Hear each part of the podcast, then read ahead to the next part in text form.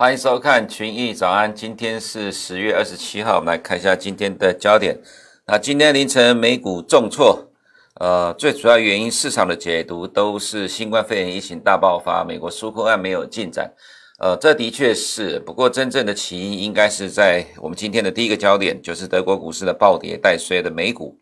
呃，这等一下我们看一下图就知道了。再是 Pelosi 跟 SM 呢，Steven Mnuchin 美国财政部长通电话，本周一通电话。这是上个礼拜三通话之后，呃，最近一次有通话，但是没有结果。那 Pelosi 在美国呃美股交易时间的尾盘哈、有提到保持乐观，所以美股的跌幅就缩小了。再是欧美新冠肺炎疫情扩大，冲击第四季的欧美经济哈、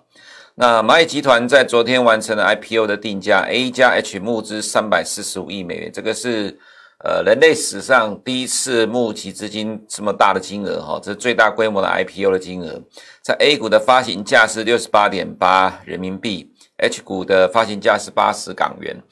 再来是 W WTO 裁定美国对中国加征关税违法哈，不过美国贸易代表已经提出了上诉了。其实我觉得美国不太会鸟 WTO 啦。即呃，如果是川普连任的话，更不会去鸟 WTO 这样的一个裁决哈。那我们看一下呃今天的几个焦点。好，先看纾困案的进展跟疫情的发展哈。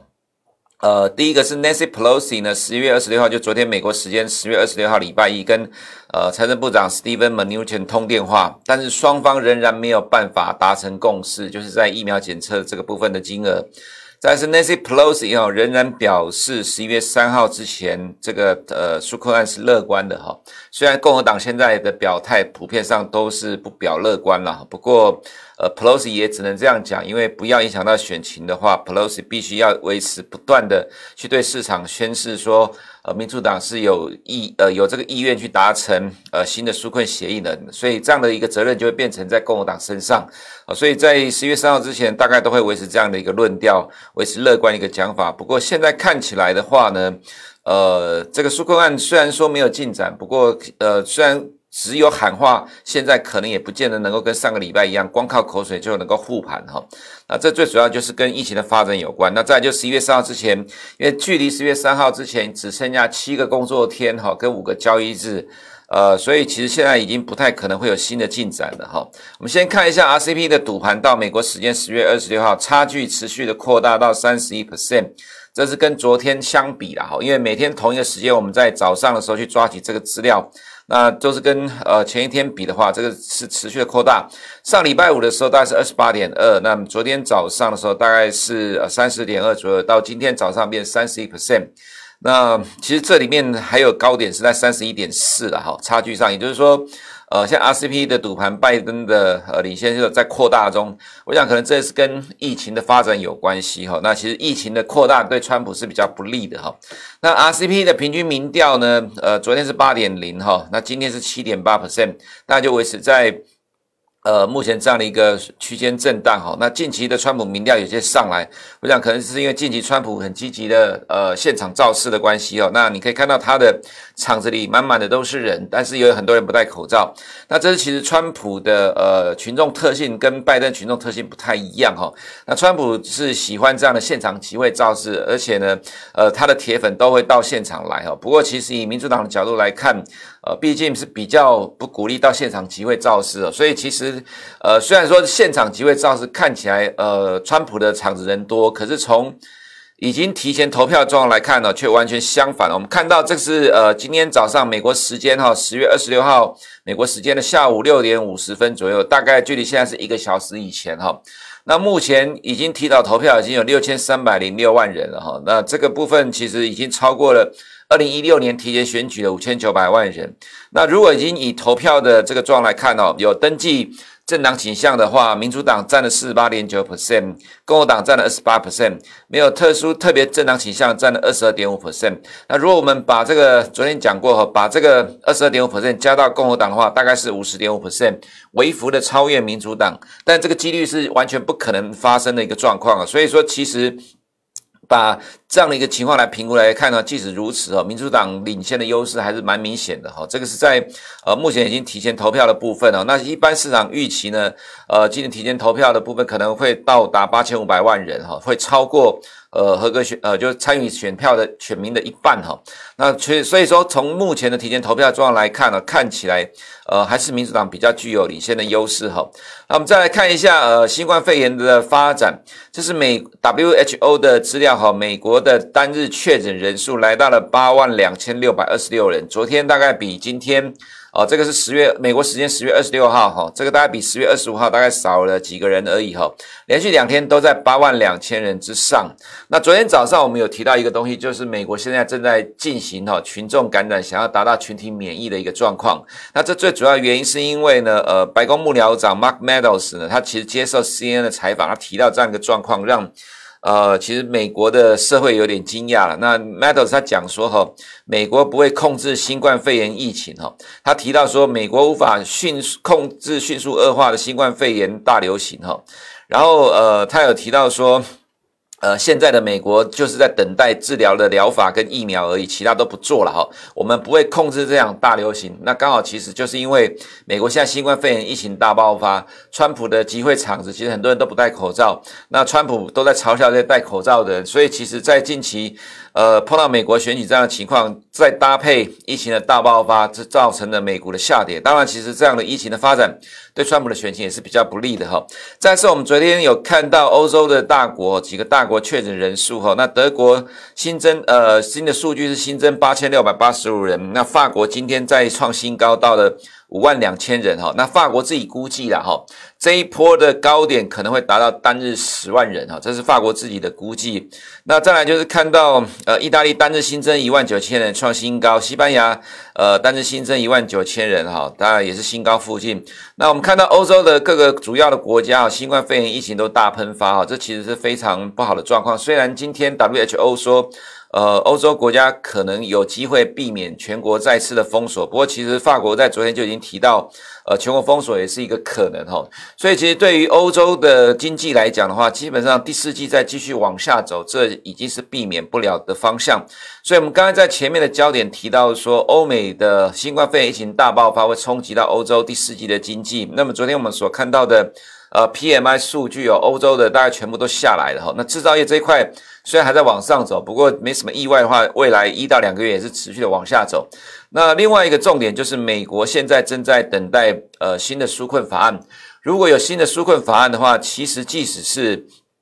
疫情大爆发哈，只要不全国封锁，其实美国经济是不会跌到哪里去的哈。但是如果呃没有新的纾困法案的话呢，那其实美国经济在第四季也会往下掉，只是因为呃川普如果真的要下台的话，也是明年一月二十号才会下台。那在明年一月二十号之前，基本上美国是不会有全国封锁的哈。但是只要没呃只要没有全国封锁，其实经济有受到影响，但是不会像。呃，三四五月那样的快速的下滑，但是对欧洲来讲的话，现在已经有很多国家在实施宵禁或者是部分的封锁。如果接下来会看到德国，呃，这个法国也来一个全国封锁的话，那它势必会跟今年三四月有同样的状况。所以这也是我们有提到说，呃，如果要中从欧美两地来比较的话，其实欧元区的经济受到这一波的大爆发的影响，可能会比美国来的大的非常的多。那我们看一下德国股市呢，在今天的收盘是跌了三点七一 percent，快要碰到了呃两百天均线哦。那至于这一段的走过程呢，我们解释过很多次了哈。其实这边是被美股带起来的，到了这边的反弹是因为欧股在跌的，德股在跌的时候，美股没有跌很多，所以又反弹。但其实变成是德国自己往下拉力在放大了哈。那我们看一下。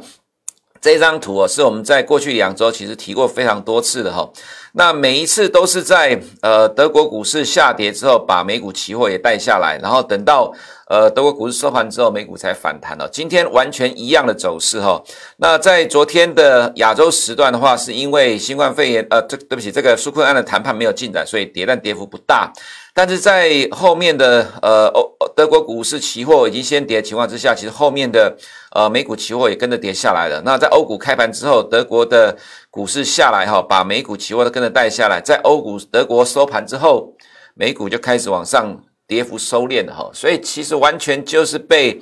呃这样的一个德国股市下跌的拖累，所以其实欧美股市互相影响，就很多人不太相信这样的一个论调了。但其实我们看欧美股市这么多年，它其实基本上欧美股市是互相影响的，尤其是在呃现在新冠肺炎疫情在欧洲地区扩大的同时哈，那如果美国没有新的纾困案的话，其实基本上它一定会被欧洲股市影响。这也是为什么我们从这两周一直在提到这个问题，就是要跟投资人讲哦，虽然美国人一直期待有新冠肺呃这个新的纾困案支撑美股，但是你必须留意欧洲的状况的演变，那很有可能会演变到最后欧股自己撑不住跌下来，就会把美股拖下来啊。其实今天的走势基本上就是这样的一个状况，那只是说要把它解读成纾困案跟新冠肺炎在美国可以扩大造成美股下跌，当然这是合理的，但其实最主要去驱动触发市场卖压的是欧洲股市，尤其是德国股市的重挫哈。那本周的财报时程，这跟昨天所讲差不多一样，今天开始时候才会有比较多重要的公司去公布财报，也会影响到美股的动态。那美股的话呢，道琼跌了二点二九 percent，各指数里面跌幅最大哈，这最主要就是这个原因在拖累的美股。S&P 五百跌幅比较小，跌了一点八六 percent，原因是因为科技股跌幅没有那么重哦，因为我们看到。Apple 的话呢，只呃涨了零点零一 percent 呢，并没有跌哈，那其实影响不大。Amazon 的话也涨了零点零八 percent 哈，这都是疫情的社会股。Netflix 呢才跌零点零一 percent 哈，这也是疫情的社会股。再是 Tesla 呢，呃也才跌零点零八 percent 哦，因为它销量本来在上半年就没有受到这个新冠肺炎疫情的影响，这些都是呃没有受到新冠肺炎疫情的美国大型科技股哦。所以纳斯达虽然说整体来讲跌了一点六四 percent 哈，也是跌得很重哦，但是在三大指数里面来讲，它跌幅是最少的。其实我们认为，可能接下来走势也会是科技股会相对比较抗跌哈。那再看到呃十年公债殖利率的话呢，跌了四点九七 percent 呢，那投资人就开始要避险了哈。所以在这一波的呃上涨之后掉下来，其实它不用等到 Fed 扩大购债实施 Q 呃再推 QE 了，就把公债殖利率压下来了。所以其实。呃，投资人你也不用对于这样的一个状况有太多的期待跟联想之类的东西了哈，因为毕竟。如果公债殖率要继续往上走高的话，它有个前提就是拜登一定要当选，而且推出大规模的纾困法案，不然以现在，呃，可能在美国总统选后，美国新冠肺炎还会疫情大爆发的情况之下，这个债券殖利率大概会呃维持区间的震荡整理，至少在短期之内都会有买盘把这个债券殖率压下来哈。那美元今天涨了零点三个 percent 哈，那我们的看法还是一样哈，在。呃，欧美经济此消彼长的情况之下，欧元下去，美元呃美国经济上来的情况之下呢，其实我们认为欧元上涨的空间有限呐。好，那美元的话下跌空间有限，那接下来美元可能就会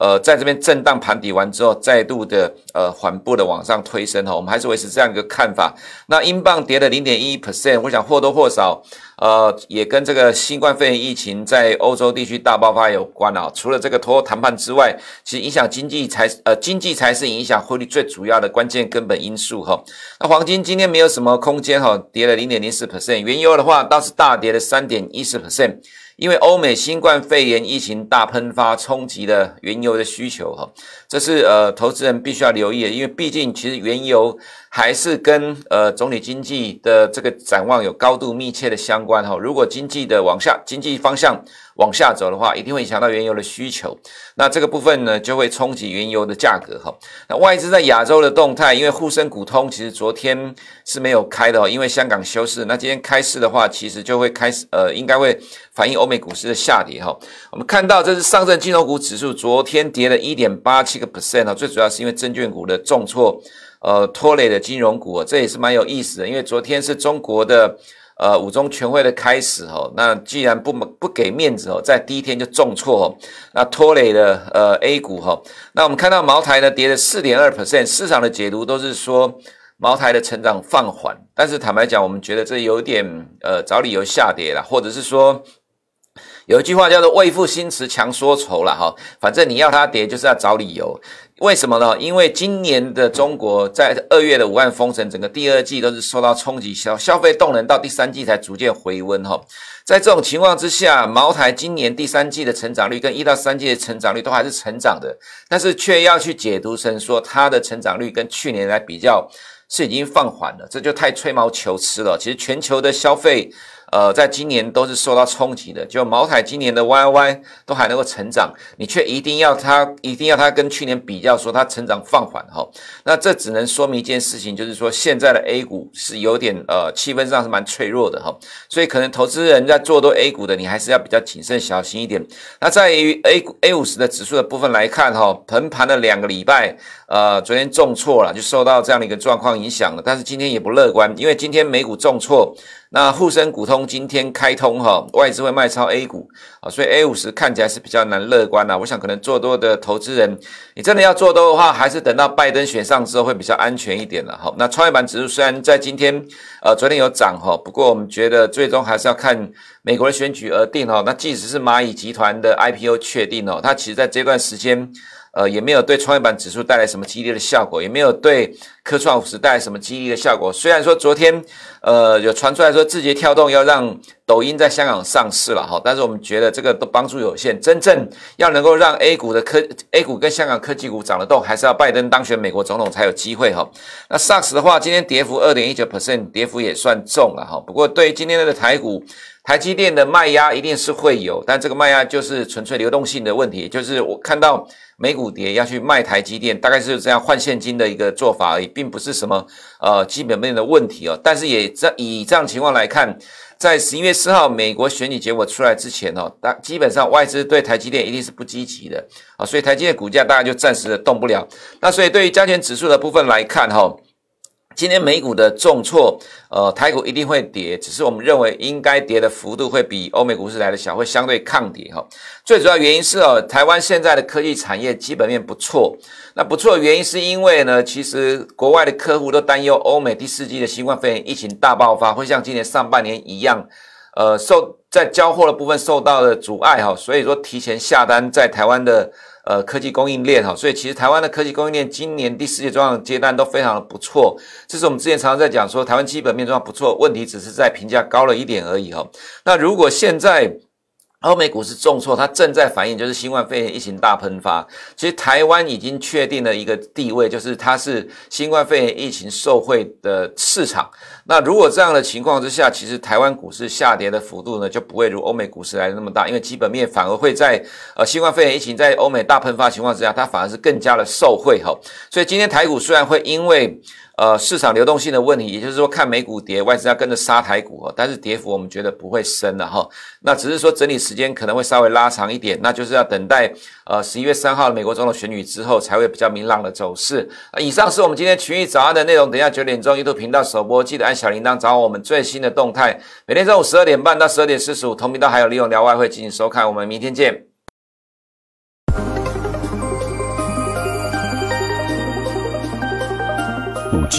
是一个科技新时代的开始，新的世代就代表我们的生活一切都将会改变，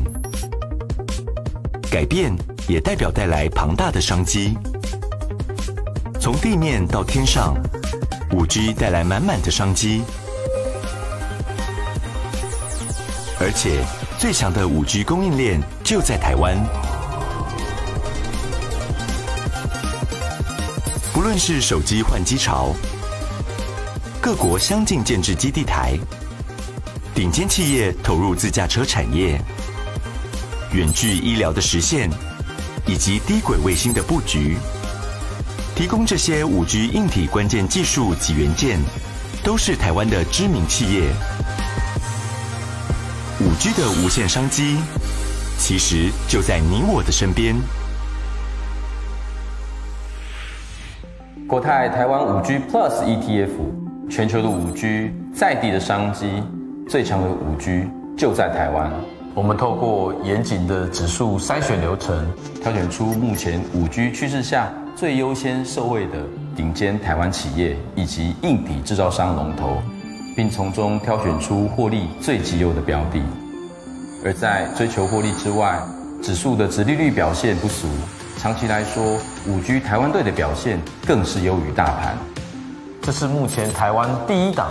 也是唯一的一档具有收益分配的五 G ETF，让投资人每年都有两次的领息机会。横向来看，我们涵盖了五 G 上、中、下游各种应用面向，不错过每个增长的机会。另外，纵向来说，我们也关注下世代六 G 甚至七 G 的市场变化，随时调整相关的策略及方向，拥有五 G Plus，让您投资五 G 更超越五 G，跟上未来每次世代交替的新商机。国泰台湾五 G Plus ETF，协助您超前布局科技新世代，是资产配置、资产增值的最佳选择。五 G 超世代，投资靠国泰。